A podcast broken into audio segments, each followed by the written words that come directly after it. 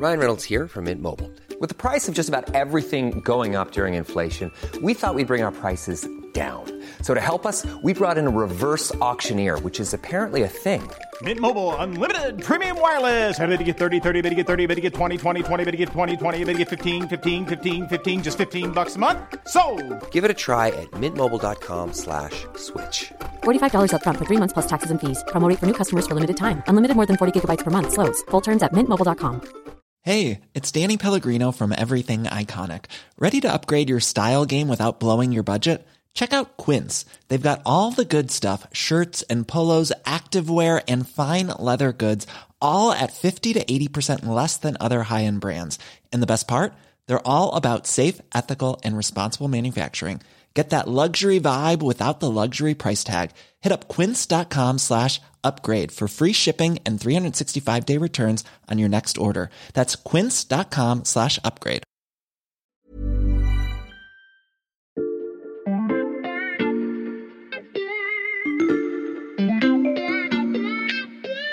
Salut, c'est Xavier Yvon. Nous sommes le mardi 4 octobre 2022. Bienvenue dans La Loupe, le podcast quotidien de l'Express. Allez, venez, on va écouter l'info de plus près.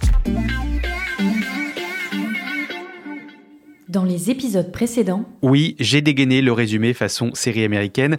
Normalement, je ne fais ça que pour notre feuilleton sur les études troubles de Didier Raoult, mais cette semaine, La Loupe consacre une série à un tout autre sujet, les racines de la chute d'EDF, l'électricien français.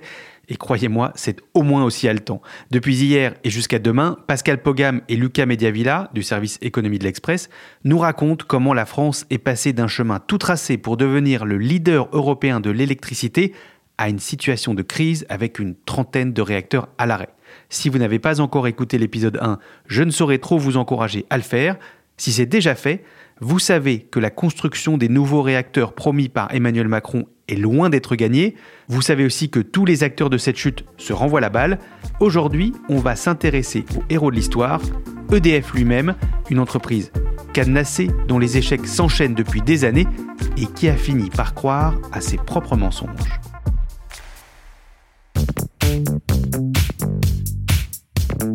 Ils sont fidèles au poste, prêts à vous raconter la suite de l'histoire. Salut Pascal et Lucas.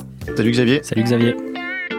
Alors, j'ai lu votre enquête dans l'Express avec soin, et comme j'aime bien quand on commence un épisode par quelque chose qui a l'air, seulement l'air, de ne pas avoir de rapport avec le sujet, j'aimerais que vous me parliez des seigneurs du secteur pétrolier. Eh bien, les seigneurs du secteur pétrolier, ce sont ceux qui travaillent dans le secteur de l'exploration-production. Hmm. Euh, le, le métier noble par excellence dans les compagnies pétrolières, celui qui rapporte le plus d'argent, en opposition avec euh, les salariés qui travaillent dans, euh, par exemple, le raffinage, la pétrochimie, les stations-service, le, le marketing. Et là, tu vas en venir à l'analogie avec EDF. L'analogie avec EDF, c'est qu'il existe là aussi une caste des seigneurs, et ce sont les Je le seigneurs savais. les seigneurs du nucléaire. Cœur de métier historique d'EDF, symbole de la souveraineté euh, énergétique euh, française, symbole des, des années d'or de l'opérateur historique. Seigneurs du nucléaire par opposition à quel type de métier?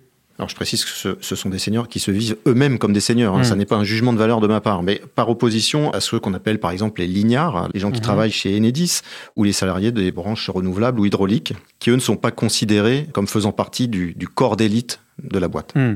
Et ce corps d'élite, c'est celui qui a fait les choix dont je parlais au début de ce podcast. Oui, c'est ça, et c'est euh, voilà un vrai État dans l'État avec ses codes, ses rites et ses certitudes, comme Mm. vient de le dire euh, Pascal. Et c'est euh, c'est assez intéressant. Il y a un grand patron voilà du, du secteur de l'énergie qui connaît très bien EDF, qui nous racontait un peu cette anecdote. Il nous expliquait que finalement les ingénieurs et les dirigeants d'EDF, ils ont toujours pensé qu'ils étaient les seuls à comprendre les enjeux de la filière et à comprendre le monde de l'énergie, euh, avec ceux du commissariat à l'énergie atomique peut-être et encore. Et ce même patron, ce qu'il nous disait, c'est que euh, voilà, EDF était un acteur euh, certes clé du, du paysage énergétique français, mais qui était tellement amoureux de son outil industriel euh, finalement qu'il n'avait pas vu vieillir. Mm. Ça illustre bien euh, finalement l'aveuglement qu'il y a au sommet de l'entreprise, notamment voilà dans ce corps d'élite du nucléaire, euh, qui est de nier les évidences. En l'occurrence, c'est dans le cas qui nous occupe, c'est voilà les piètres performances du parc nucléaire actuel Mm. et l'incapacité à se remettre en question sur la question du nouveau nucléaire avec voilà à la fois le PR de Flamanville, mais aussi demain le nouveau programme. Hmm. Est-ce qu'on peut aller jusqu'à parler d'une forme d'arrogance? Oui, on peut en tout cas une, certitude, euh, une quasi-certitude de faire mieux que les autres et de mmh. ne pas avoir grand-chose à apprendre des concurrents ou des, des, autres acteurs de la filière. Et ça nous renvoie à ce qu'on disait euh, dans le podcast d'hier, toutes les problématiques de disponibilité des centrales auraient dû amener l'entreprise à se remettre en question, à aller s'inspirer des, des, bonnes pratiques. Et, toutes les personnes que nous avons interrogées dans l'enquête qui travaillent dans ce pôle nucléaire et qui, pour certaines d'entre elles, sont en souffrance par rapport à, à ce qui se passe aujourd'hui, eh bien ces personnes nous disent on n'a jamais voulu euh, s'inspirer des autres et le résultat, c'est qu'aujourd'hui, incapable de se remettre en question, nous sommes les derniers de la classe. Hmm. Ça, c'est une expression qu'on nous a souvent servi. Ce que vous me dites là, ça me fait aussi penser à ce qui se passe entre EDF et ses prestataires. Ça, c'est un autre point de votre enquête. Est-ce que c'est comparable? Oui, c'est exactement ça. C'est le côté, euh, on refuse de recevoir des leçons. En revanche, mhm. on en donne. Hein. Et quand on parle voilà des, prestataires, c'est, on nous a raconté euh, sur les grands chantiers d'EDF la tendance qu'avait euh, l'entreprise à maltraiter ses prestataires, ses sous-traitants, ses fournisseurs.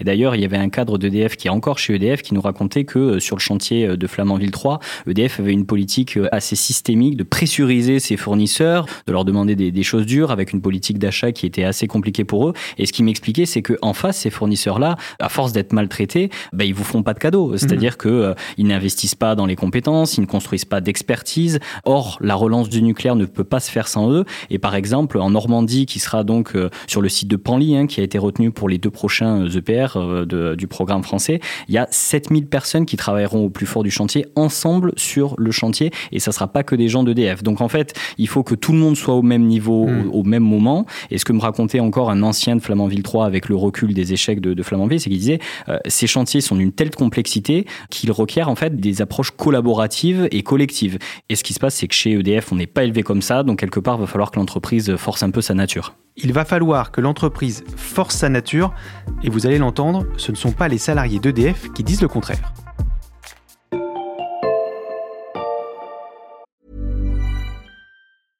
I'm Sandra, and I'm just the professional your small business was looking for. But you didn't hire me because you didn't use LinkedIn jobs. LinkedIn has professionals you can't find anywhere else, including those who aren't actively looking for a new job but might be open to the perfect role, like me.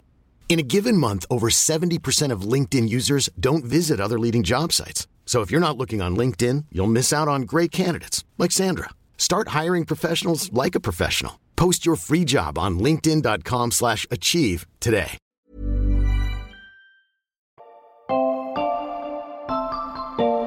Et à ce propos, Xavier, on a eu, on a eu quelques surprises avec Lucas depuis l'apparition de l'enquête. C'est qu'on a reçu des dizaines de mmh. messages, de tweets, de, réactions à, des posts sur LinkedIn de salariés euh, qui, loin de, loin de s'offusquer de ce qu'ils avaient lu dans l'Express, nous disaient pour la plupart que la situation était même pire que ce qu'on décrivait. Mmh. Et ce que reflètent ces messages, et c'est ce qui est assez poignant même, je dirais, c'est que ça reflète une vraie souffrance des salariés d'EDF qui sont tous attachés à leur outil, qui voient l'entreprise euh, décliner euh, sans que rien ne se passe pour redresser la barre.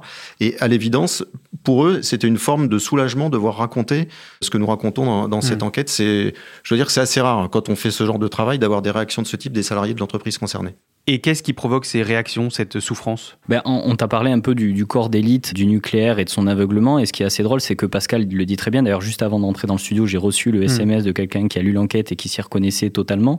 À côté de ça, il y a aussi des gens qui nous interpellent en disant euh, euh, voilà, euh, vous, vous ne racontez pas la vérité. Et en fait, ça illustre bien cette histoire d'aveuglement. Ça illustre bien que, en, fait, en, interne, il y a une forme de, formatage hein, des, esprits. rien n'encourage les, les, parcours atypiques, les lanceurs d'alerte. Au contraire, on nous a parlé d'un management sans carotte ni bâton. Et d'ailleurs, il y a le témoignage d'un salarié de Flamanville dont je t'ai parlé tout à l'heure. Ce qui m'expliquait, c'est que la première chose qu'on apprend en arrivant chez EDF, mhm. c'est qu'il vaut mieux éviter les coups, dire que tout va bien, pour éviter de prendre des balles perdues. Ok, la formule en dit long.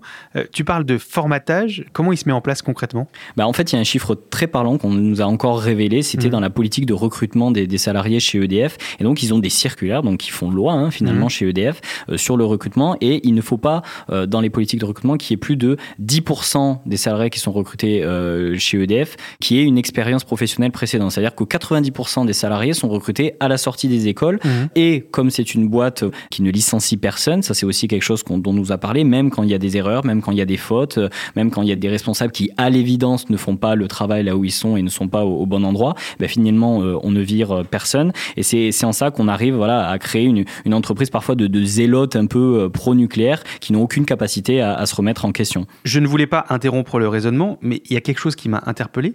EDF, c'est une boîte qui ne licencie personne? C'est ça, c'est le sujet tabou par excellence hein, chez EDF. C'est ce que quelqu'un a, résumé euh, lors de nos entretiens par euh, cet énorme problème de performance au travail que personne ne, s'attache à résoudre chez EDF. En fait, mmh. au cœur de ce système, il y a la fameuse cogestion qui prévaut chez EDF depuis des années. La cogestion, c'est une gestion partagée entre le management et, les syndicats. Et historiquement, euh, ça n'a jamais été formulé comme ça, mais la réalité des choses était que le management s'occupait de stratégie au long terme et, et de l'opérationnel au jour le jour. Tout ce qui relevait de la politique RH, euh, c'était plutôt du ressort des syndicats. Et c'est ce qui fait que dans une entreprise comme celle-là, eh bien, même quand quelqu'un a des défaillances manifestes ou, a commis des erreurs, eh bien, effectivement, on ne le renvoie pas, on lui confie juste une autre tâche. Mmh. Et ce système en, vase clos, en fait, il a des effets extrêmement pervers parce que à l'arrivée, en fait, plus personne ne se dit la vérité. On sait mmh. que quoi qu'il arrive, de toute façon, il ne peut rien, rien ne peut vous être reproché. Donc, on se ment, on ment à l'extérieur, on se ment à soi-même. Le système euh, se, se pérennise de cette façon et quelqu'un nous a fait un, parallèle qui, je trouve, est, assez frappant. Il nous a dit EDF, c'est l'Union soviétique avec un tout petit peu plus d'argent. EDF, c'est l'Union soviétique avec un peu plus d'argent. Euh, ça explique votre petit teaser dans l'épisode d'hier. Attends, je peux t'en faire un autre, euh, Xavier. Vas-y, je t'écoute. Bah, pendant que EDF ne, ne, remet pas en question son petit monde endogamique, finalement, il y en a d'autres qui avancent, eux, très vite sur le nucléaire.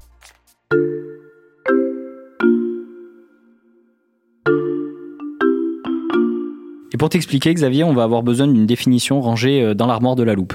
Ok, je l'ouvre. Euh, qu'est-ce que je cherche? Alors, c'est l'épisode qu'on a fait avec euh, Sébastien Julien sur le printemps du nucléaire, quand il nous a expliqué ce que c'est qu'un SMR. Ah oui, je vois très bien. Attends, je te cherche ça. Voilà. Le plus simple pour comprendre, c'est de dire que ce sont des, des, centrales nucléaires de poche, en fait. Donc, sur un plan technologique, ça ressemble beaucoup à nos gros réacteurs actuels. Le combustible, c'est le même. Le système de refroidissement, c'est le même. Par contre, en fait, ce qui change, c'est la façon dont on va construire ces réacteurs. Donc, au lieu euh, d'édifier petit à petit euh, le réacteur euh, sur un même site, on va monter en fait les éléments en usine.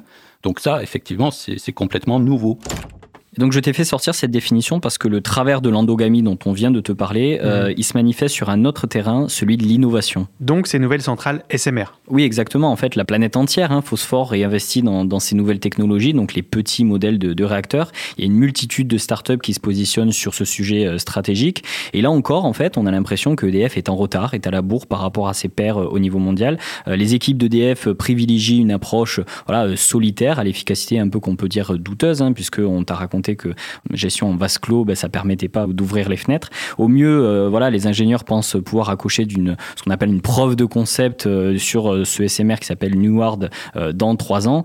mais il faut savoir qu'à cet horizon-là, beaucoup de, de startups dans le monde auront déjà très bien avancé sur le sujet. C'est donc ce qui explique ton teasing. Les autres, pendant ce là avancent très vite. Oui, les Américains et les Russes, notamment, sont très très dynamiques sur le sujet. Pour donner un élément de comparaison très concret, les Américains et les Russes, chacun dispose de 17 projets de SMR, pas forcément euh, exploitables demain, mais en hmm. tout cas qui sont déjà au-delà de la preuve de concept dont, dont parlait Lucas. Donc ça, c'est un vrai sujet. Il y a une problématique d'innovation, de philosophie d'innovation presque chez EDF. Ce qu'on voit émerger aujourd'hui dans le nouveau paysage nucléaire, c'est toute une galaxie de start-up qui travaillent avec des grands groupes euh, installés. EDF, aujourd'hui, est à peu près incapable de faire ce genre de choses parce qu'ils considèrent qu'ils peuvent faire un SMR tout seuls et qu'ils n'ont une fois de plus besoin de personne d'autre. Et euh, de notre point de vue, ils se privent de la vitalité, de, l'inventivité de toutes ces petites euh, entreprises qui sont en train de révolutionner la filière. Mmh. Et le risque, alors que certains gros clients sont déjà en train de se positionner sur les projets américains ou russes, je veux parler des, gros clients dans la chimie, dans la sidérurgie, qui sont des gros consommateurs d'électricité et qui ont tout intérêt à se doter de petits réacteurs de ce type, eh bien EDF risque d'arriver trop tard sur le marché, peut-être avec une technologie qui sera en, décalage par rapport aux besoins du marché dans 3-4 ans. Mmh. Oui, et pour finir, euh, par rapport à ce que dit euh, Pascal, ce qui est assez euh, marquant de constater, c'est que EDF reproduit avec le SMR le même retard qu'il a pris au début des années 2000 sur le renouvelable, avec les conséquences que ça a aujourd'hui hmm. sur en France. Le risque, c'est donc qu'EDF arrive trop tard sur le marché des réacteurs du futur. La transition est parfaite, Pascal et Lucas, parce que demain, on va parler d'avenir et évoquer les solutions qui pourraient remettre l'électricien français sur de bons rails. Sans trop en dire pour nos auditeurs, Xavier, c'est pas gagné. Je suis sûr qu'ils ont hâte d'entendre la suite de l'histoire, en tout cas, moi oui. Euh, merci Pascal et Lucas, à demain. À demain. À demain. Pour vous, chers auditeurs, mes recommandations n'ont pas changé. Dès que vous avez un peu de temps, courez sur l'express.fr pour lire l'enquête de Pascal et Lucas. Et sans plus attendre, abonnez-vous à la loupe sur votre plateforme d'écoute préférée. Ça ne prend qu'une seconde et ça vous garantit de retrouver la suite de notre série et tous nos prochains épisodes. Celui-ci a été écrit par Margot Lanuzel, monté par Charlotte Barris et réalisé par Jules Cros.